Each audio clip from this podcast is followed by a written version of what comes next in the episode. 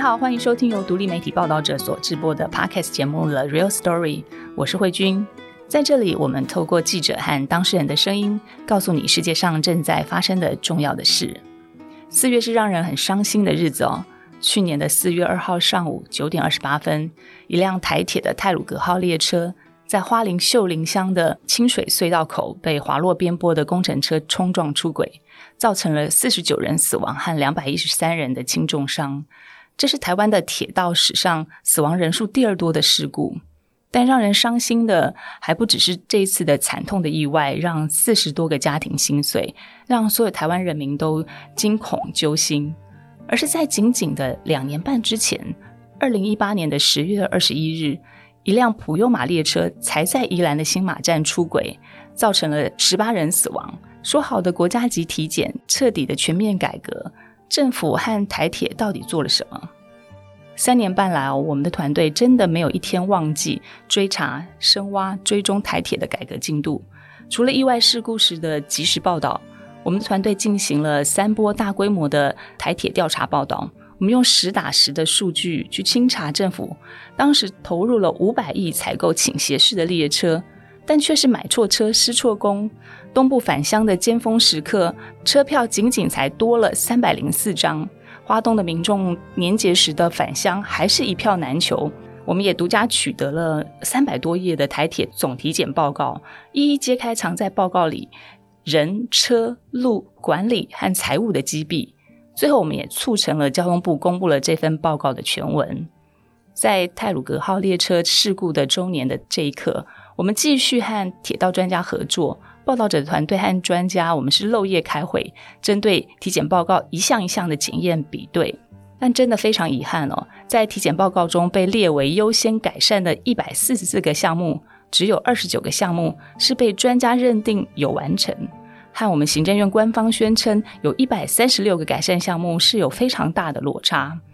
其实团队的同事在做这系列的报道的时候，都没有办法保持是揭弊的这种见猎欣喜，而是深感沉痛和悲伤。铁路是一个国家最根本的生活正义哦。每一天台铁是发出近千班的列车，台湾的人民有超过六十万人次搭乘，为什么它会变成台湾人的梦魇？今天我们请我们报道者台铁系列报道的团队资深交通记者文婷和宇佑，和大家来分享台铁三部曲的调查采访过程中，看见了哪些大到改不动的困境。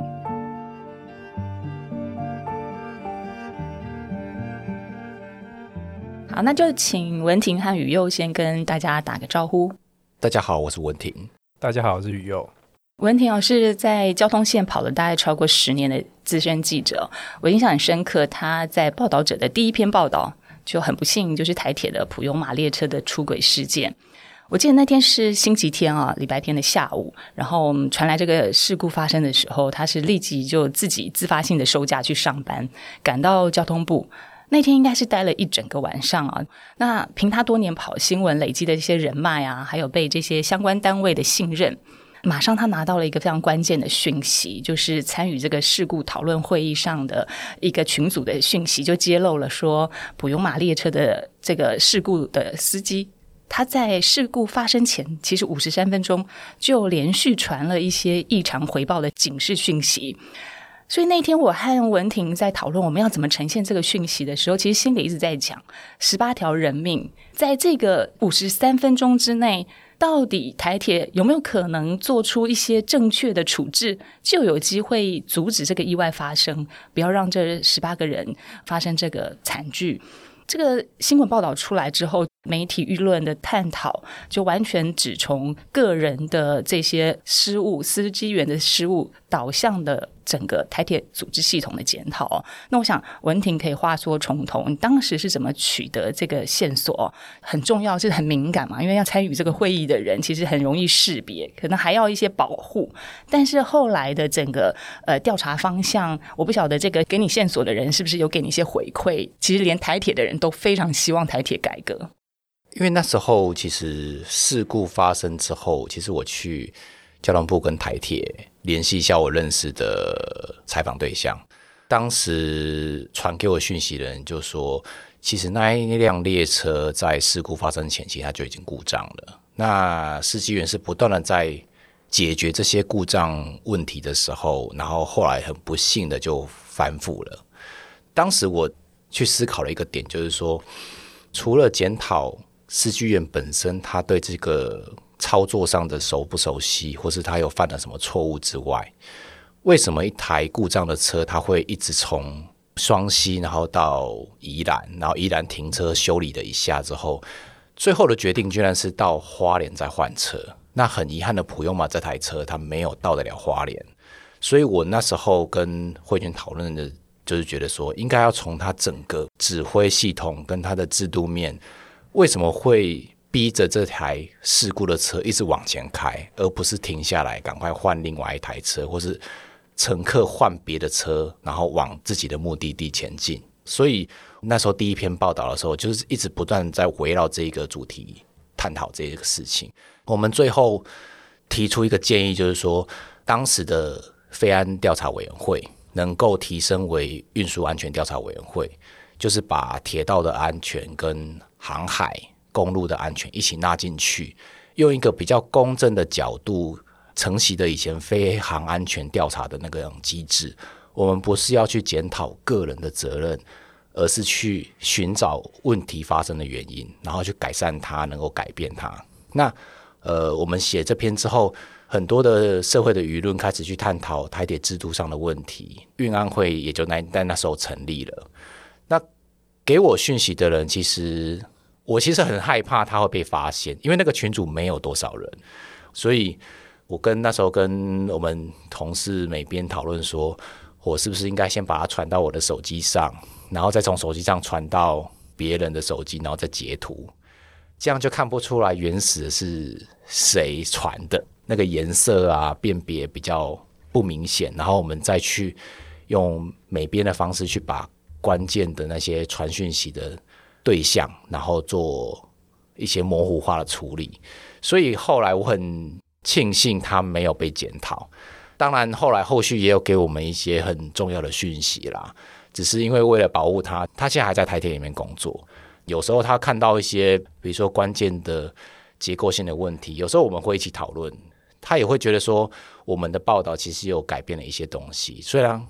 最后还是发生泰鲁格事故，但至少有一些比较正向的改变。就其实说实在的，在台铁内部的人，其实没有人比他们对台铁的感情更深啦。但是很多事情真的是体制的问题哦。在普悠娜事故之后，虽然就是政府一度就是高规格的宣布说要成立这个行政院级的体检小组哦，过去他们都是只有就是很多是只有台铁自己内部在检讨，这个层级很低，很多事情不是他们自己做决定就可以处理的。但没想到这么高规格的这个体检小组的这个体检报告根本就没有公布哦，就被封存。后来就是呃文婷宇优他们也是持续的再去追踪。当时我们又是取得了独家的这个三百多页的体检的报告全文，一个一个检视哦。那文婷可以再沿着刚刚那个再解释下去，这个体检报告的意义在哪里哦？当时我们也采访了当时的交通部长林佳龙哦，其实他有说他其实想公布，但是为什么没公布？因为那一份体检报告，当时是阁魁是赖清德，他那时候对外宣誓，就是说对于台铁的检讨没有上限，然后希望能够彻底的改变台铁的问题，然后提出这些建议。可是因为选举失利的关系，后来阁魁换人之后，呃，这份大家花了很多心力，然后很多专家学者拟出来的报告，却只是给交通部。然后由交通部去追踪台铁，然后改善它。当时大张旗鼓的动作却没有直接公布全文，所以让整个过程参与的人其实会觉得有点纳闷：说当时不是说好说这个东西是要以招公信，让所有人都可以去检视它吗？可是为什么最后却没有公布？那我们那时候专访林佳龙部长的时候，他也谈到，他其实也想要把它公布，但是因为行政院的总体检报告，它不是一个交通部长能够决定他能不能公布。当然，我们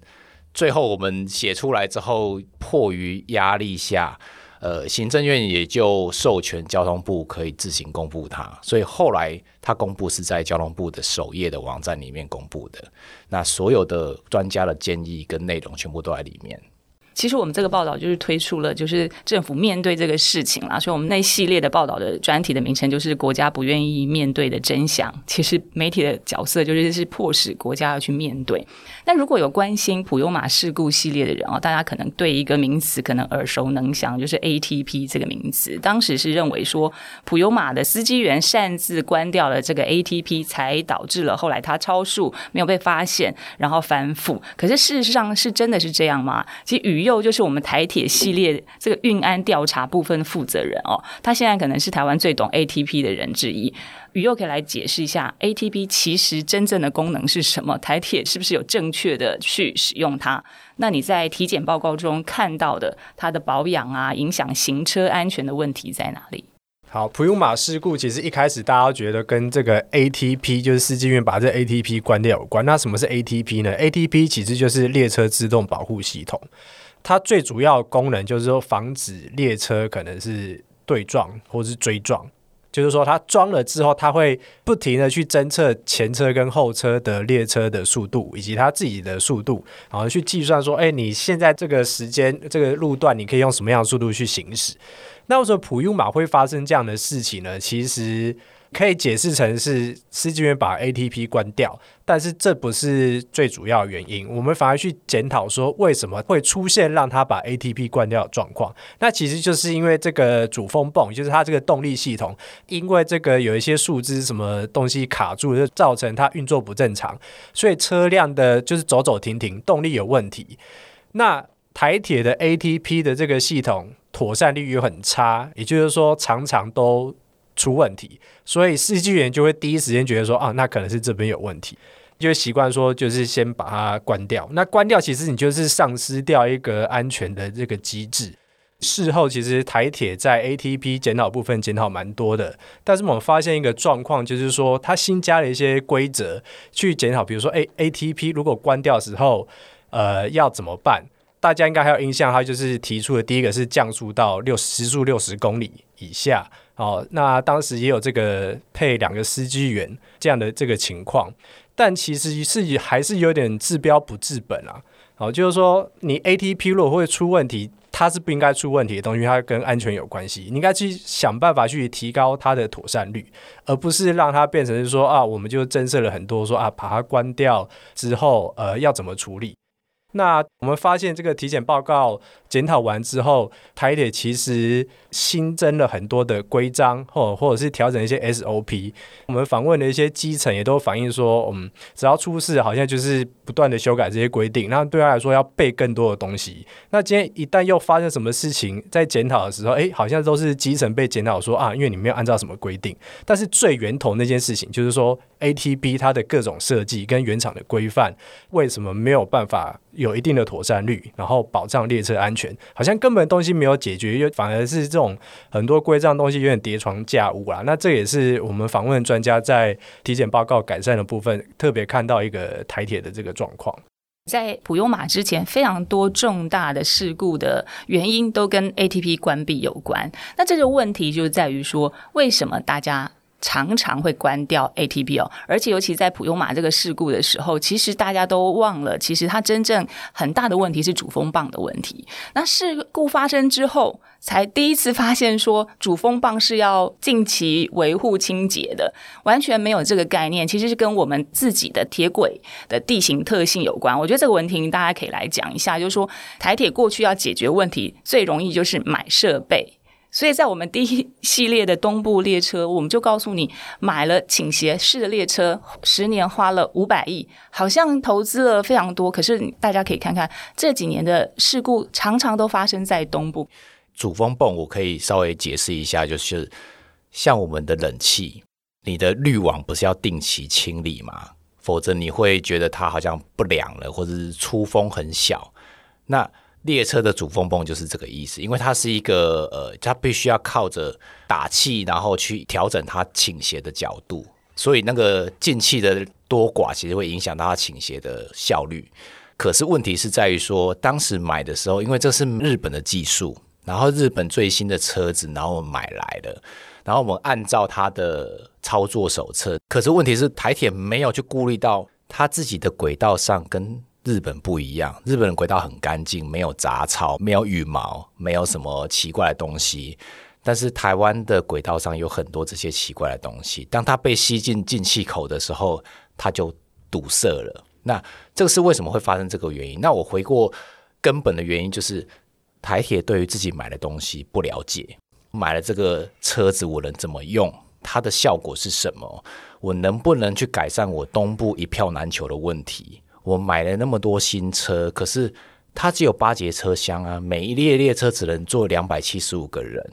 而且不能站位，因为倾斜会危险，所以不给大家站位。那这样的结果造成说车子变快了，然后可以快点到达目的地，可是还是买不到车票。这也是我们会去探讨说台铁到底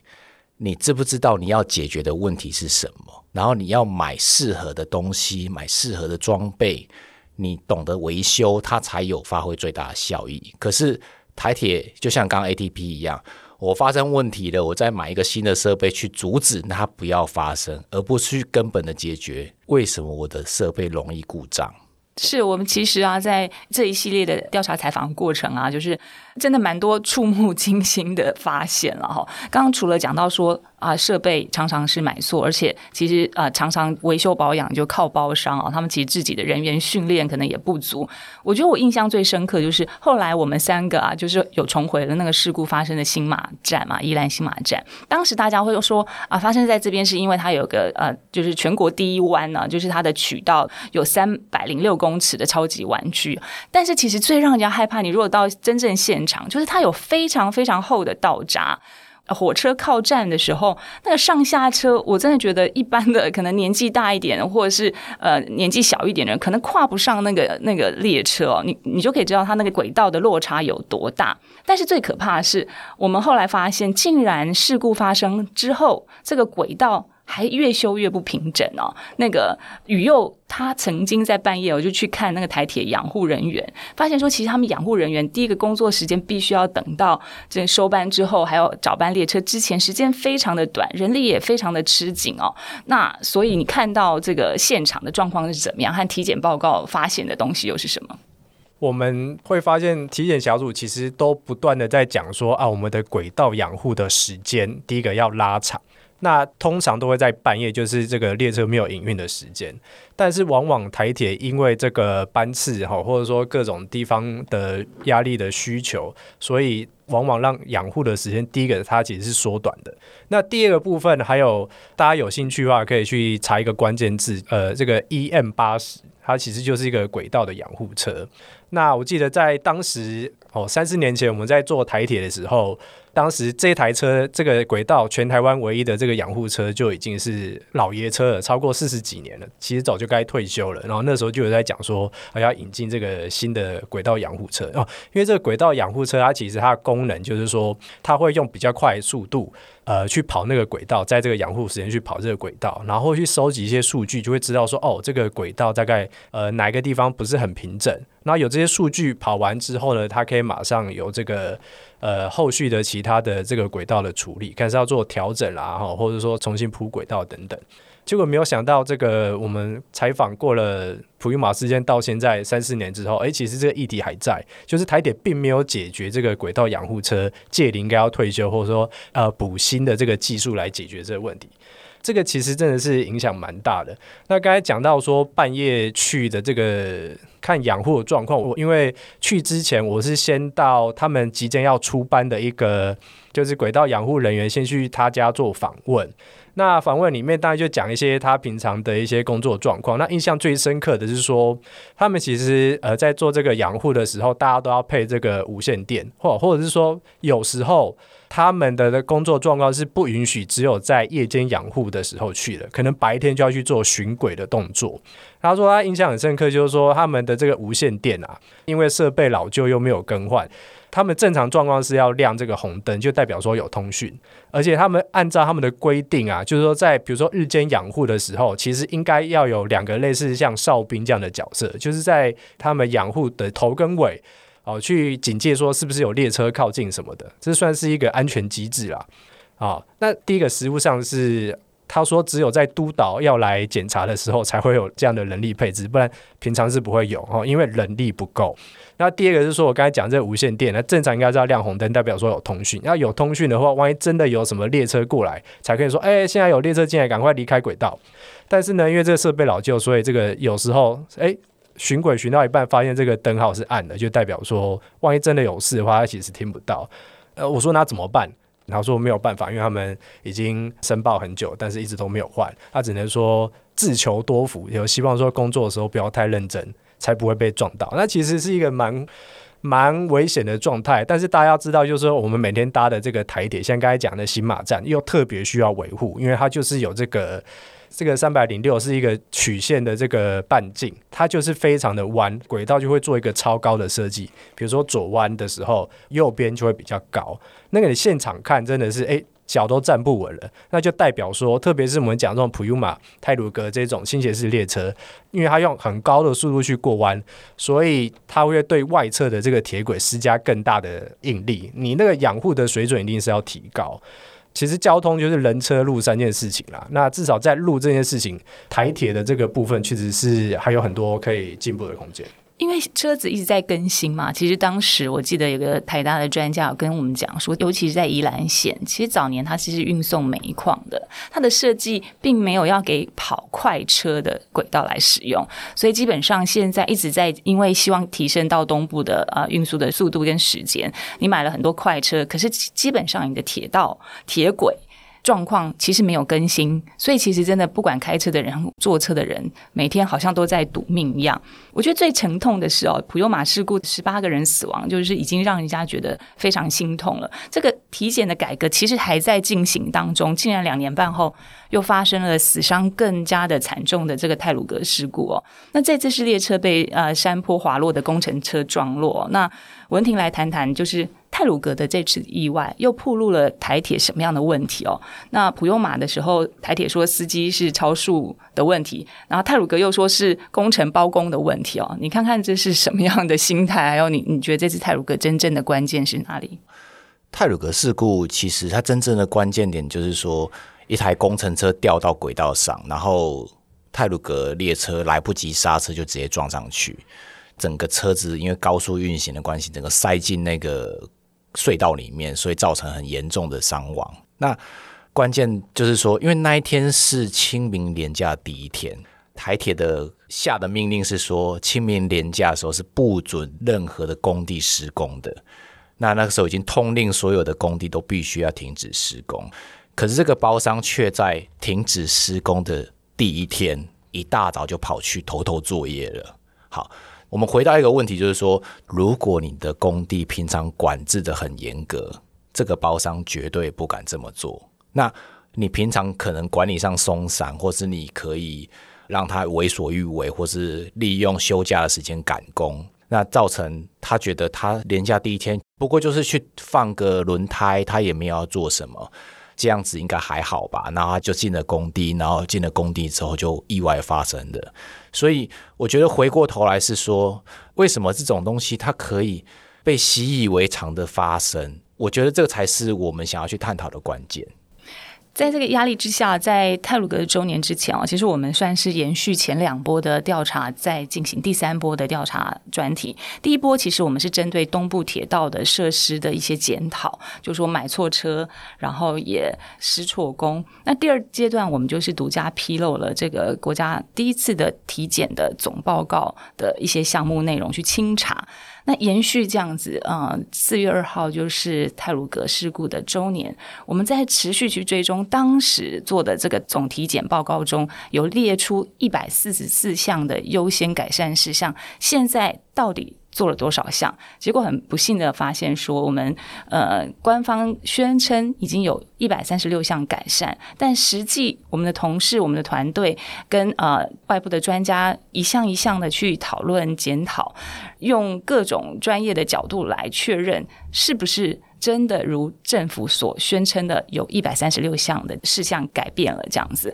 那这个部分，我觉得宇佑可以分享。这个合作操作的过程非常辛苦，然后是怎么样去呃分工，然后追踪的？那又有什么样重要跟官方宣称不一样的发现？一百四十四项体检改善追踪这个部分呢，呃，主要是文婷先跟我们重要受访者，包括这个。淡江大学的这个张胜雄老师，还有逢甲的钟慧玉老师，哦，还有以及台湾铁道记忆国土规划学会的很多名的成员一起来完成的。温迪先跟大家达成一个共识，说：“哎，我们来做这件事情完之后呢，由我跟另外一位同事浩翔，我们在做这个一百四十四项的这个编码的过程。那我这边主要是先将这一百四十四项先做一个初步的认定，好，比如说他是已经完成了，也就是说台铁局说他已经完成了，那我们也认定说，嗯，他确实也已经完成了，跟未实质完成，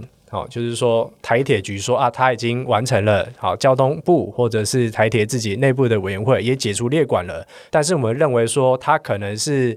有做。哦，所以说他回应说他有订定这个相关的规则，但是我们可能没有看到说，哎，那你这个规则的成效到哪里？或者是他甚至在这个他们的台铁局的回应里面就有说，哦，我们预定会在什么时间哦要做这个事情？哎，就既然也也解除列管了，那这种我们就会认定成是未实质完成，或者是当然还有一些是没有办法判断部分，比如说体检小组建议说你要做什么部分，那台铁说，哦，我们有订定这个规则。那哎，其实你看不到下一步。那有些确实太专业，是我这边没有办法判断的。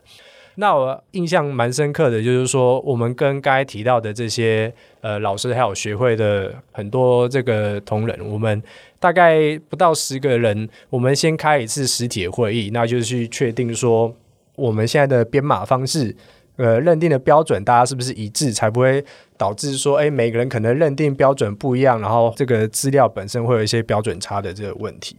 那我印象蛮深刻的，就是说当天其实我们只挑了其中一项哦，就是我有先针对这一百四十四项先做一些关键字的编码，那我们只挑其中一个关键字，也就是 ATP，那个时候就有十一项还是十二项。大家其实意见非常的踊跃，光讨论 ATP 就讨论了大概两个小时，也就代表说，其实学会其实都对呃要体检台点这件事情是觉得诶非常值得做，也非常的专业在做这件事情。那呃后来学会就回去大家各自分工，那分工完之后，大家又开了一次视讯的会议，那那次会议足足开了四个小时。那这件事情从开始到最后大概就有一个月的时间。我跟浩翔大概在最后的这个礼拜，就是即将要刊出，在整理这个部分，其实也花了蛮多时间哦。比如说，第一个你要先去校正，呃，这个台铁局的，它可能有一些呃格式上的问题，或者说有错字，或者是跟专家们确定说，诶，他们的回应是不是读者看得懂？好，比如说举例来说，台铁局。台铁，那对他们来说，他们就简称叫路局。那我们要去做一些跟读者之间的一些转译这样的过程，然后到最后就是整理出一百四十四项里面呢，其实专家认定说只有这个二十九项是呃合格的，跟这个官方说的一百三十六项其实有蛮大的差异。那到底差异是在哪边呢？我觉得最精简的说法就是说。台铁会有定定标章，但是其实它没有落实，也没有一个监理机制。哦，举例来说，比如说体检小组说你这个台铁的负债太多了，所以你要一个资产的小组，好去做你这个资产的管理，要去活化。那台铁就会回答说：好，那我们就成立一个资产活化小组。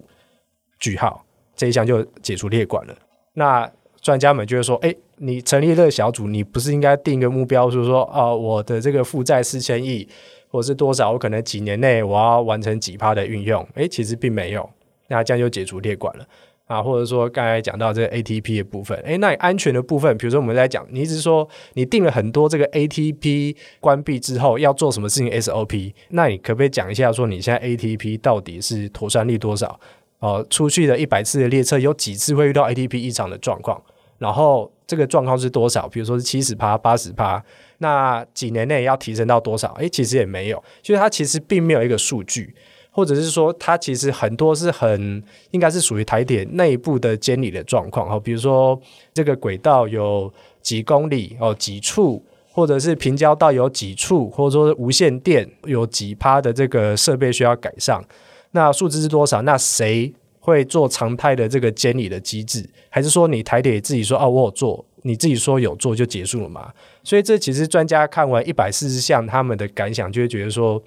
第一个缺乏监理的机制，没有提出明确的数据，然后再来还有就是这个资讯不透明，你可能有你做不到的地方，你有你的限制，但是台铁并没有明确的讲出来，才最后就导致说，哎，其实外部的人想要帮忙也不知道怎么帮忙，因为他看不到那个问题的限制在哪边，当然就没有办法帮忙。那这是呃专家们在看一百四十四项的体检改善情况逐项认定完之后最大的感想。真的非常感谢这一路上啊，就是跟报者一起合作的这些专家学者，还有铁道运输学会哦。那等于是我们自己组成了一个民间的体检小组来做这样的检验。在我们录音的今天是三月三十号，就是我们的专题推出的第二天，然后台铁局就开了记者会，回应了我们这一套就是对于体检的这个完成度的追踪哦。文婷也去参加了记者会，他们怎么回应？今天铁道局回应就是说，因为那时候。呃，我其实在问交通部次长的说法，因为他就是在管理铁道的。然后他那时候听到我们要做这件事情已经完成的时候，他其实蛮惊讶，说一百四十项很多诶，你们怎么可能看得完？然后我就说我们真的看完了，而且我们每一项我们都有写原因。他听完之后，他很惊讶，说：“那你初刊之后你要把原始档案给我。”他们昨天看了一整天之后，今天早上就回应了，就是说。他们虽然在行政作业上已经解除列管，可是他们在铁道法上面，他们还是可以每年定期的做检查。那如果在检查期限内台铁局没有完成的话，他们是可以罚他十五到哎三十到一百五十万之间的罚款。那这件事情我就觉得说，哎，好像我们做的东西真的有被看到，然后他们也愿意检讨说。是不是他们当时解除的有点宽松？那之后该怎么样去更严格的去督促台铁，能够把这些项目再改善的更好？我只能说，我们真的是抱着非常有感情去做这一套专题啦，因为铁道真的是台湾这行的基本的正义，所以我们持续的追踪这样子。那。专家的看法，其实他们也不是一味的否定掉台铁的功能。台铁并不是没有改善我相信他们内部也有非常多很希望自己可以变好的员工，但是真的改善的非常微幅了。那我们事先呢，我们的制作人婉珍也收集了听众的意见，结果有八成的听众回复我们说，他们觉得改在哪里没有感觉。那他们讲了哪些就是民众版的体检的心得哦，包括。为什么会误点？要怎样才能不误点？有看过日本铁路的从业人员的心理压力的相关报道，他们也很担心台铁员工是不是也有类似的心情跟压力哦？有没有去照顾这一块？那台铁基层的人员他很认真，呃，这个听众是说他每天都是台铁的通勤的人，觉得票价真的很便宜，这是给台铁的鼓励了哈。但好像怎么改哦，也很难达到像高铁那样的标准。那打掉重练的成本又很高，他们觉得台铁这个改革感觉无力感很重。那也有脸书的读者来留言说，他们感谢报道者的报道啦，因为他们学生时代就开始搭台铁通勤，觉得台铁的管理不佳，小则是误点，大则就是撞车出人命哦。他本身还搭过车厢脱节，那他们都相信说台铁也是有很多认真的人，但有更大的问题是需要从根本来解决。其实，在我们今天录音前几天，我们才又到了台东去做采访。然后非常幸运的，我们就是搭上了现在非常热门的最新的列车 EMU 三千，非常漂亮的车型哦，纯白的车型，坐的非常舒适。但是我们的这个铁道专家文婷当场就做了非常多的呃现场的讨论检讨。你看到又是什么？呃。因为我自己新车上路之后，我还没有去搭过，所以我想说，我去台东采访，那回程我应该来体验一下新车的感觉是什么。那其实是抱持着一个很期待的心情啊。那但是一开始我就想说，哎，为什么我们便当车都没有出现？然后后来我们就停在花莲玉里的时候，广播就说，呃，我们便当已经卖完了。我就觉得你这样的一个。单位，然后你明知那个是个晚餐时间，怎么没有多准备便当让大家可以吃饱，然后做你们提供的服务，然后一路到台北，所以我们同事就一路饿到台北已经九点多了，所以我就觉得这个是一个很简单可以做到的事情，那为什么没有做到？那另外刚刚有读者回忆回馈说，呃，为什么会误点？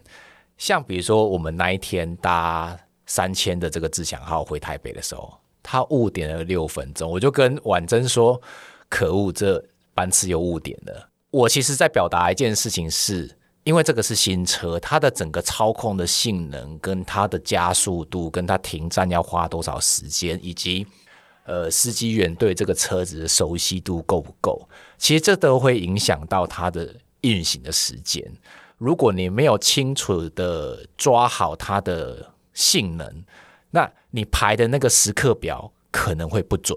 因为你没有太多的科学参数去验证，所以。我本来期待他二十六分会到台北的，他就硬生生延后了五分钟。当然，五分钟对我们来说其实不是太大的困扰，可是那是一种感受上的问题啊。因为当你要提供这样的服务的时候，你应该先测试好它的性能、它的时间能不能做得到。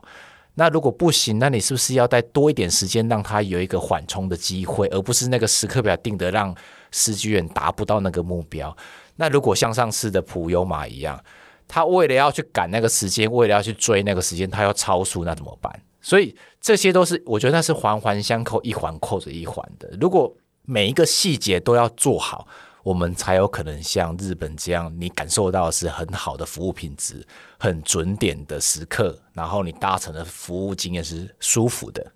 那这个是台铁需要努力的目标，也是我们一直觉得说这些小事虽然。都是小事，但是我觉得你必须要做好，才能让大家有感。就是说，虽然我们做了三波的报道，其实我们对台铁也还没有放弃啦。所以你看，我们还是敢搭台铁去采访这样子。但是最多的问题，最后根结都是在体制的问题嘛。大家现在都觉得，哦，台铁只剩下卖便当。可是现在就发现说，其实他连便当都没有好好的企业化的经营，或者是真的有效率的去经营哦。他的非常多问题就是。人老车老，亏损很大嘛。每一天开门，它就是亏损四百多万。现在累计负债是四千亿。那泰鲁格的事故的周年的前夕啊，行政院他们大动作的，就是通过了，就是要公司化的这个条例，要让台铁公司化，希望这个老旧的企业呢，它可以打掉负债，重新来过，让它的经营效益更好。但是文婷你怎么看？这真的能够改善他们的营运，提振台铁的这些管理和他们人员的士气吗？呃，我先跟大家解释一下，为什么台铁一定需要公司化？改革变成是公司的体制的时候，跟现在最大的差别是，现在所有的亏损都算中华民国政府的，只要中华民国政府不倒，他就算亏了上兆元也没有关系，因为他不会有倒闭的问题，他都还是可以用公务预算的方式来补贴他，让他可以继续的维持营运。但是这样子会造成一个很大的问题是，洞会越越挖越大洞，以前到现在已经迅速累积到变四千亿了，所以以后会不会破兆，其实那是指日可待的事情。好，当他的负债可以被有效的控管的时候，他才有办法去改变他的投资方向跟他的对人力结构的给薪标准。那当你能力好的人或者表现好的人，我可以给你一些奖励，给你一些奖金的时候，整个公司的文化、企业的文化才会改变。认真的人愿意多做事，不认真的人，你可能你的奖金就会变少。那这样子才会有人，呃，或是管理阶层或是基层员工，他才会勇于认识体制文化需要有被改变的机会。但是问题是这一次的台铁的公司化。我们是因为发生了两次重大的铁路事故，所以民间的民意很强烈的要求需要安全。可是我们在这个条例里面没有看到“安全”两个字，我觉得这个你就失去了我们当时要改变的动机嘛。第一个，你没有把安全的条例写在里面，然后也没有说哦，我要授权交通部或者授权铁道局把相关安全的规范定定之。这个这样的条文也没有，然后另外一个部分是，呃，如果它一直持续亏损，比如说一年亏一百亿，四十年它就又四千亿了，所以这是一个很可怕的数字。就是我们必须要让它有个合理可以活下来的机制。所以，我们这一次在专题里面，我就特别去比了台北捷运、台中捷运跟高雄捷运相同的路线跟相同的距离，它的票价会差多少？我们没有要台铁涨到大家没有办法负担，我们只是说，如果大家都搭得起捷运，那台铁应该要有类似相同的价格，让它可以至少可以损益两平，然后可以安全的维护，然后安全的营运。该买的设备、该维修的东西不要漏，那这样就好了。但是问题是，这两件事情其实目前的条例都看不到，所以这也是大家很担心的。万一这样的条例真的通过了，我们可能面对的还是一个不安全的台铁。就说台铁要改制这件事情，应该是。不可能不做的方向啦，只是说我们现在这个改制要公司化，要纳入它这个营运的这些机制，是不是真的只是透过一个草案，只是宣示性的，还是真的有决心去做？我觉得这个是我们啊这系列其实报道很大的重点啊，因为台铁是一个百年的老店啊。所有的问题好像变成台湾的这种历史工业，若不改变，不只是每一天搭乘的这个民众的安全受到影响，其实它内部的士气也非常低落。我记得我们在上一波的普悠玛的这个事故中，其实文婷还走访了他们现场的一些就是中级的主管啊。一旦发生事故出了人命，其实最后在法律上还是有人得负责的。当时我记得啊，文婷的稿子写了一个真的听了非常难过的事情，他们内部的人认为台铁是一。一个人才的焚化炉哦，就是说谁盖章谁负责这样子。但是很多事情他们是被迫去盖章的，然后到最后出了事之后，发现会议记录现在大家纷纷不敢签名，反而是形成了这样的文化哦。那所以你看台铁内部的这种官场的这些文化制度，是不是真的也必须被改变？否则这些人真的是也蛮可怜的。是因为台铁其实它就是一个公务单位嘛，尤其是它在。政府的体制下，它属于三级单位，就是交通部下面有台铁局，是一个比较低阶层的局处。这样有个问题是说，因为我们的公务体系的任命薪资条件，它就是有一定的规则。第一个，它起薪就比别人低了。当年台铁是没有其他竞争对手的，可是现在有捷运、有高铁，他们都是民营的公司，也有的是公营的公司。那他们可以对优秀的人才提出很好的待遇，然后希望他们能够来捷运公司工作，可以来高铁工作。所以，当台铁训练好的人才，或者他是个有专职的学能的人，他当然会想要往民间公司去啊，因为他的待遇跟公务体系是完全不一样的。那这个是一个关键的问题。另外，就像刚刚慧君讲的，就是。普悠玛事故当时在买车的时候，我觉得最离谱的事情是，负责的官员他会请假上去开会的是次要的负责人，那他上去开会，他就得要去签那个签到簿啊，所以最后负责的居然是他，我觉得这是一个非常荒谬的一个结果。那这个造成说没有人敢负责任，因为我负责了，我现在就官司缠身，我现在必须去出庭，我要去背负这些司法的诉讼。那这样的状况下，怎么有人会敢勇于认识？这是他的很根本性的结构问题。我记得当时我们去宜兰地检署的检察官讲了一句话，真的也让人家觉得难过。他就以说，因为法律上起诉他就是必须要有自有凭据嘛，哈，调查总是要有一些实际上找到相对应的条件，所以那些真的负责盖章签名的人就变成被起诉的对象嘛。就是检察官自己也以杀手的眼泪来形容，他们知道真正的问题并不是只是仅止于这些人的决策，还有更后面的体制跟呃整个国家政府的。问题，那他们当时起诉书就是希望能够让台铁内部能够彻底的反省哦。那宇佑看到的工会的状况是什么？很多人都说工会应该就是他们的改革啊，就是公司化的阻力啊。可是事实上真的是这样吗？那个台铁的工会有两个工会哦，一个是这个企业工会，一个是比较新的这个产业工会。那这个企业工会呢，其实就是比较老牌，而且所有的台铁员工都是这个工会会员。那产业工会刚才讲比较年轻的，它的组成大部分都是一些比较可能年轻或是中间的员工。那其实长期以来的这两个工会很多事情其实是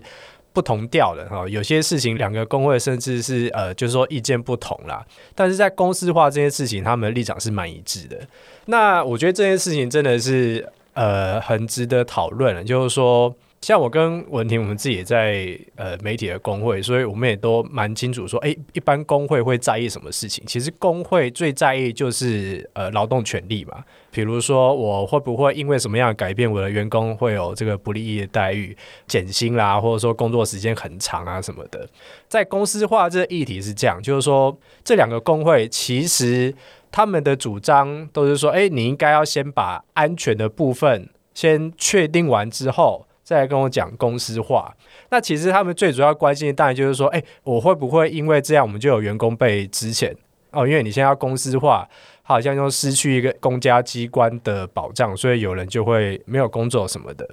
你不能说他不对，但是呃，又反过来讲说，确实有很多事情是体制上不去做改革，其实没有办法改变。我举个这个数据啊，就是说讲这个台铁的人力。有的 M 型化人力的部分，就是说一般的公司啊，有一个人资的曲线，这曲线跟轨道的安全曲线有点类似。希望最多数会集中在中间的人员，可能是五年到十五年年资这样的人哦，因为他们是这个呃技术比较成熟。然后比较体力去去负担这个组织内部的一些中间的工作，但是台铁大概有三分之一的人是年资不到五年，然后还有四分之一的人呢年资是超过二十年以上，那就代表说，哎，这间公司其实跟其他的一般的公司相比，它在人力结构上本身就不是一个比较健康的状况。那所以谈公司化，确实是会让一些呃工会的会员，就是台铁的员工会觉得说，我失去了保障，他要反对他当然也合理啊。但是如果你又不得不做的话，那怎么办？我觉得到最后其实还是回归到要推动的，也就是说在上位者的一些决策啦。比如说刚才文天要讲到安全这件事情，好，甚至是票价合理化这件事情。那所以其实上面的人其实需要有一个魄力，说我要做哪些改革，他一定会有阵痛期。但是阵痛期结束之后，它一定会带来一些改变，比如说大家可以得到比较合理的薪资哦，因为我可能我们票价有调整了，所以我们不会亏损了。那因为我们不会亏损了，所以对于表现比较好员工，我可以奖励你。那对于表现比较不好的员工，诶，我也有适当的机制可能把你汰除掉。那这才是回归到一个正常的公司正常的机制要做的事情。但是如果对工会对员工来说，他看不到一些东西，你只跟他说哦，我们公司的话，我们可能要先把呃，土地拿去做清场什么样的动作？他如果看不到愿景的话，那他当然会反对啊。那这个是我们要一起去检讨的。就是说，希望台铁他们或者是行政院要彻底改革的话，不用拿工会当挡箭牌啦。工会的这些它的前景或保障的话，其实也是改革很重要的一环，必须好好的诚心的来跟这些呃工会的会员们沟通协调出来大家共同的愿景哦。那最后，我其实想要问问文婷跟雨佑，大家进在这个台铁的系列新闻非常久。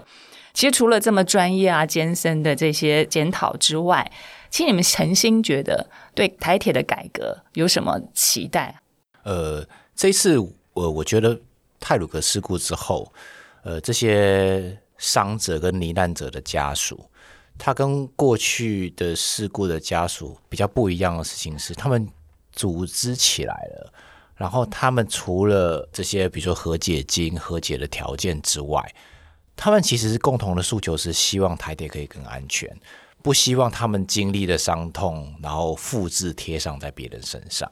那呃，我跟他们采访的过程中，一把鼻涕一把眼泪谈的这些事情，可是他们眼神告诉我的是，他们愿意，就算他们不是专业，他们也愿意去开会，然后愿意听台铁讲了什么，这几年改了什么，然后他们可以提出质疑，然后。坐在那边给台铁压力，希望他们可以改得更好。虽然我们刚刚讲的好像很黑暗，然后很危险，或者说呃没有未来，但是我在这些呃伤痛者或者罹难者家属身上，其实我看到一点希望，就是他们不只是为了自己好，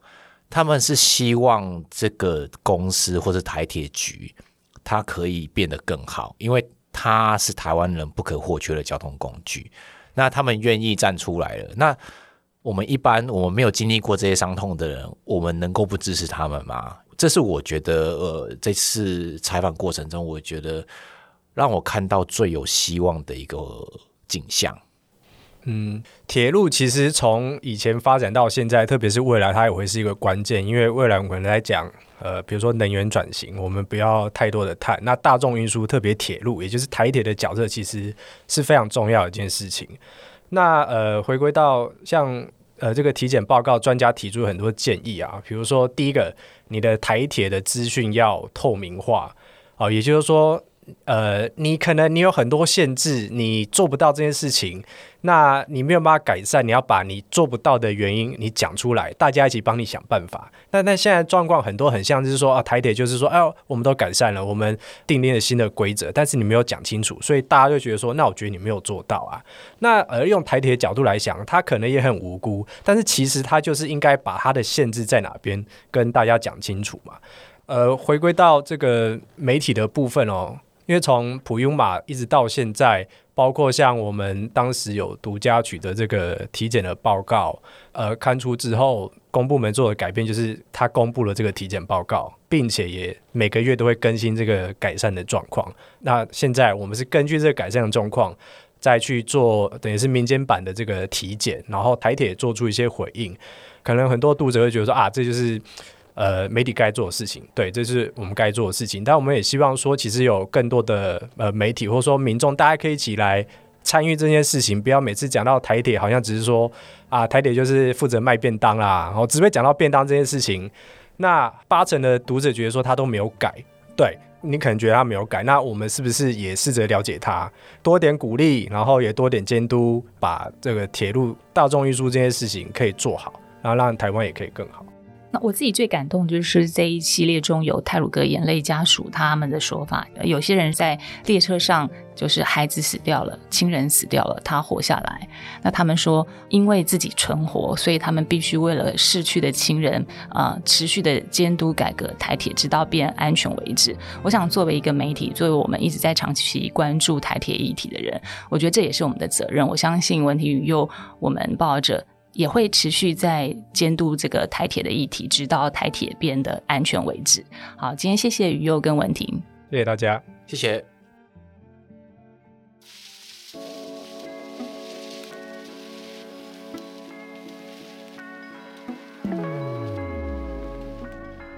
以上就是今天的节目，谢谢你的收听，并且听到了最后。报道者是一个非盈利的媒体哦，我们不靠广告，也不靠点阅的收入。啊，是仰赖大家来捐款的。欢迎大家，如果喜欢我们的节目，可以透过商 A P P 赞助，或者是到我们报道者的官网定期定额支持我们。